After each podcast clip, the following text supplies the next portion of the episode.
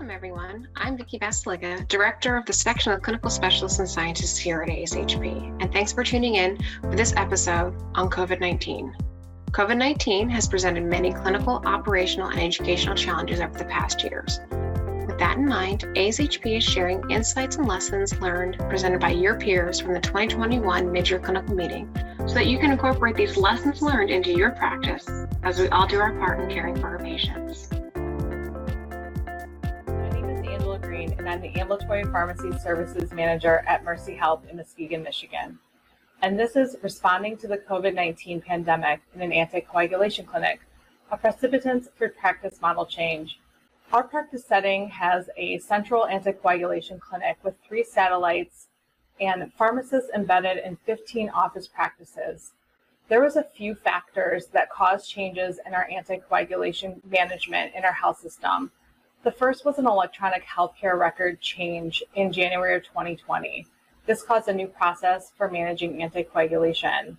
And then three months later, we saw the COVID 19 pandemic. It caused closures of office practices and laboratory services.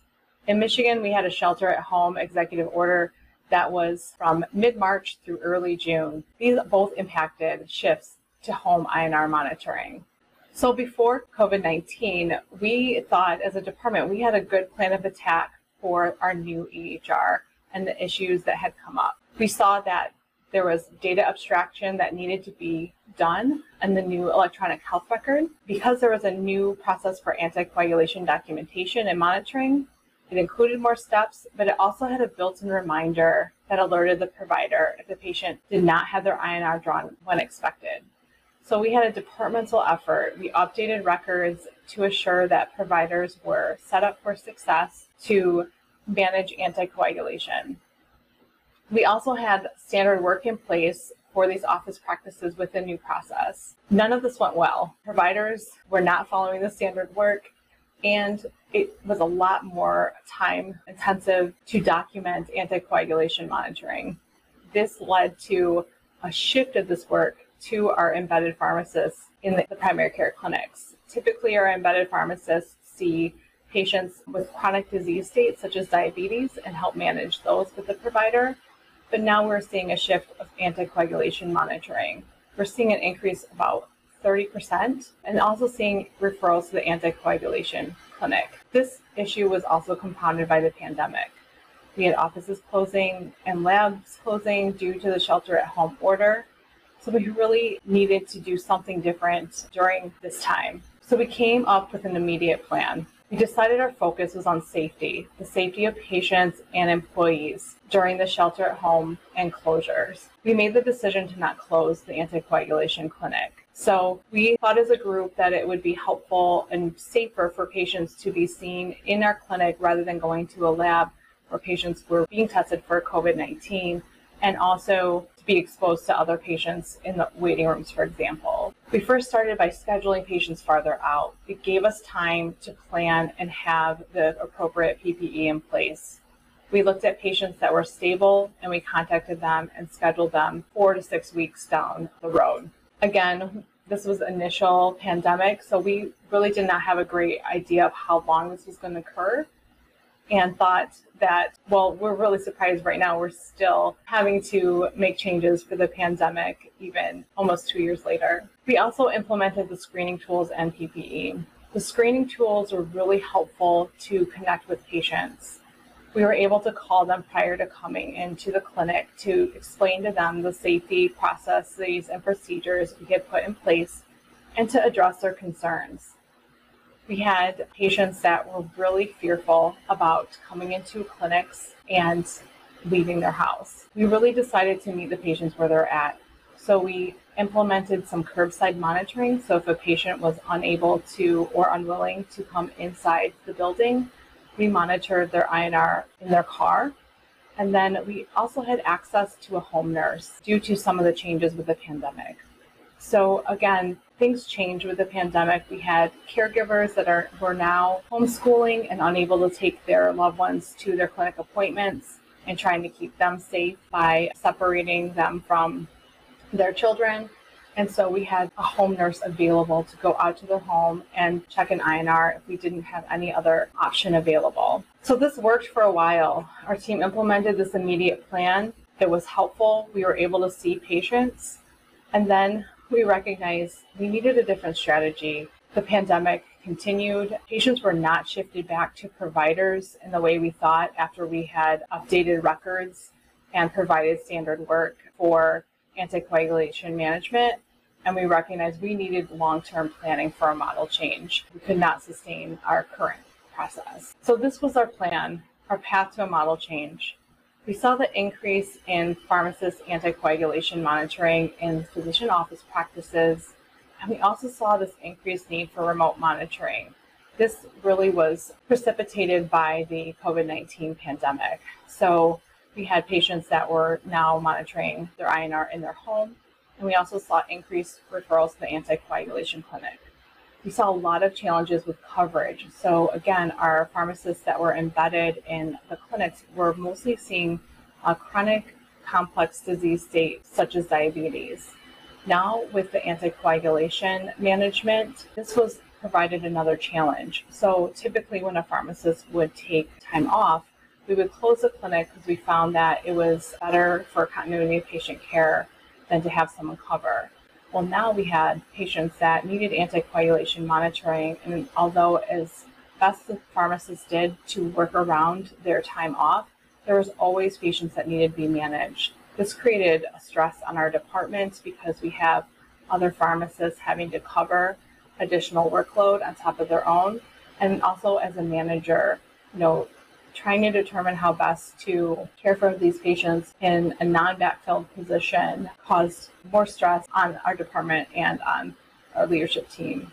We identified it was time to look at a new model to more centralize anticoagulation services, but also determine who would be the best person to do this work or role to do this work. So looking at how did we rewrite the model, we first looked at how many patients would this impact?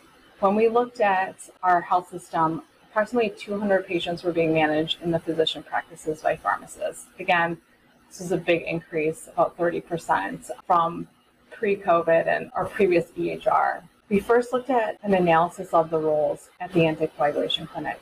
Who should perform what tasks? I started with conversations with our PGY2 in ambulatory care on our admin, administration rotation we talked about what changes could we make, what opportunities were out there, and we're able to do some research and come up with a new model. So, two of the studies that were helpful to determine this change one was from Hawkins and colleagues. They looked at the safety and effectiveness of pharmacy technician management of stable in range INR results.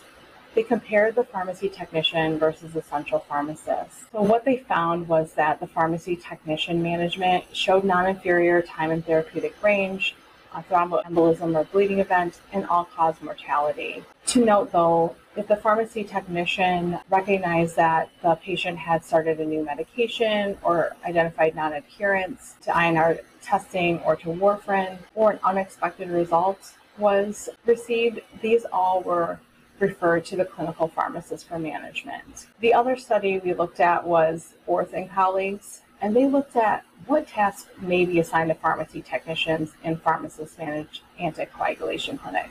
They found that 53.4 tasks could be assigned to pharmacy technicians. They saw that some of these tasks would be medication reconciliation, transitions of care, in range INR assessment, point of care testing, for example. And they estimated that a little over a thousand hours per year were spent by the pharmacist performing tasks appropriate for a pharmacy technician, and shifting these tasks could result in a cost avoidance of around $55,000. So, this was really our way of starting to rethink that we could be doing something differently in our anticoagulation clinic. So, after we had some ideas of how we would change this, we evaluated state rules and regulations to assure that pharmacy technicians were able to manage patients with in range INRs. We were able to present this data and proposal to our senior leadership. This helped to create buy in and support with this model change and also for support of additional resources. And then we created a work group to help lead the change for this. Looking at this work group versus the pharmacy leadership role was in this model change are presented on this slide. We really worked in parallel. Part of our culture in our department is that we have every other week process improvement meetings. This was an extension of that and a specific group that worked just on rewriting our anticoagulation model. We had our lead technician and then several pharmacists that helped to ensure this work was being done. What the work group did was they looked at workflow from referral to visits. They created standard work for all the in range INR assessments and how to document and communicate that to the team. They also help with scripting. So when the technicians were helping with referrals from the embedded pharmacist to the anticoagulation clinic, helping to answer questions and allow for the patient to make a decision on how they best want to be managed. So they may want to do in person visits or they may want to stay with the remote INR. They also worked on the support for electronic health record. They created templates and smart phrases to help assure that documentation was standardized and that it was really clear who was managing the patient and how to communicate to the rest of the team members in the anticoagulation clinic. Updated referral policies and procedures, and they helped with the delineation of responsibilities. So, again, this can be tough for pharmacists to recognize that work that could be done by a pharmacy technician and giving up that role and responsibility to them. They also presented to our department. So, they were in charge of presenting the workflows, getting feedback, adjusting this workflow, and then piloting. So we had, you know, a handful of patients that we were managing in the anticoagulation clinic that were doing home INR monitoring, and these were typically patients that were previous patients of ours and then transitioned because they were unable to get out to the clinic as often as they had before. So we had some patients already in the clinic, very few, but it allowed us some time to pilot. And then we worked with two of the practices that had the most remote INR work there and transferred them to the anticoagulation clinic to really work through the process from referral to visit and then refine the workflow. So again, we did not wait till this was 100% perfect to implement, but these pilots and tests really helped us to get, you know, 90% there and that the group really felt involved in the decision making and they could request or give feedback to change something. And we did make a lot of changes while we were drafting this work. From a pharmacy leadership perspective, my role and the our clinical coordinator's role was really the facilitation of this work group. We needed to be the leaders of change and we also needed to be the support for adding resources.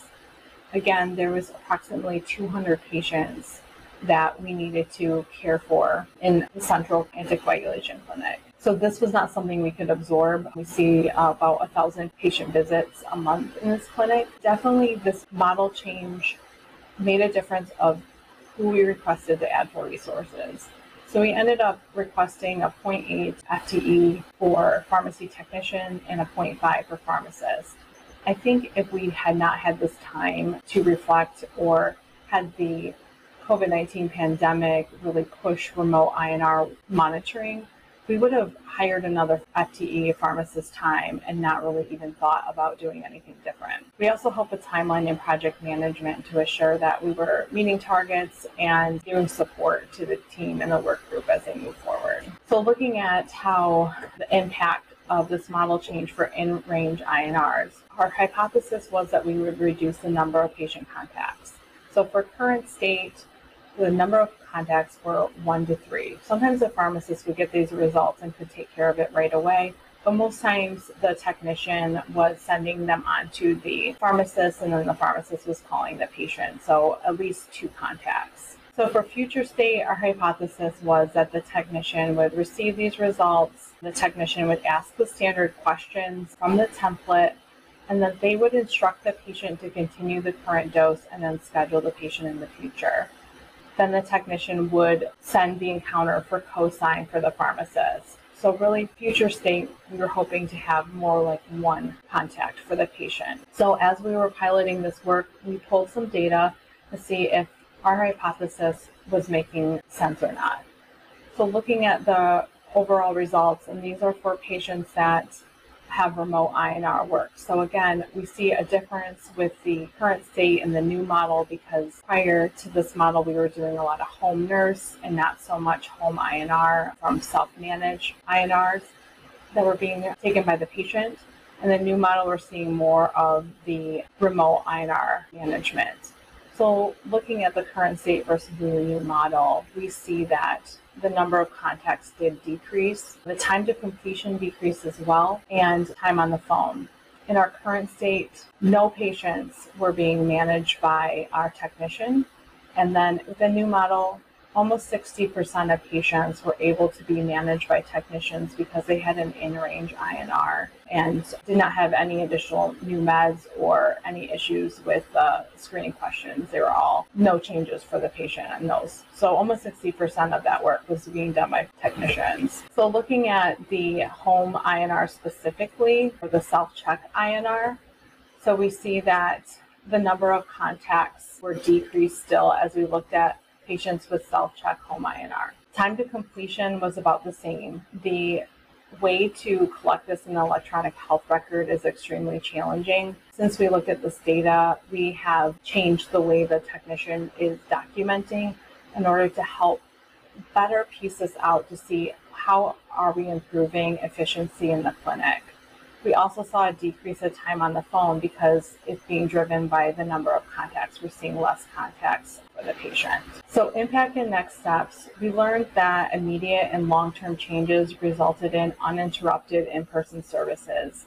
There were a lot of other anticoagulation clinics that switched patients to telephone and switched them to direct oral anticoagulants that is something that we also did, but it wasn't a focused effort. We have a DOAC monitoring service in our anticoagulation clinic currently, but we thought it was important to continue the in person services for those patients. We saw referral increases. So, as the EHR implementation and as clinics closed, we saw that we were being a source of referrals to help make sure patients were being managed on those high risk medications. And it also resulted in a change in our anticoagulation practice model. Honestly, I think there was a need in the community for anticoagulation clinic to start managing patients that were having their self monitored INR at home and also that were going to the lab. It was a need that we weren't addressing, and the EHR change in the COVID 19 pandemic really put this need into a bright light for us and allowed for us to explore a different model. So, next steps for this practice model change is assuring quality. One of the things that the pharmacists were most concerned about was the technician management.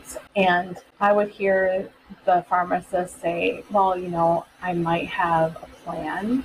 And then once the patient starts talking, I think of a different plan that I need to implement because of things that they're saying.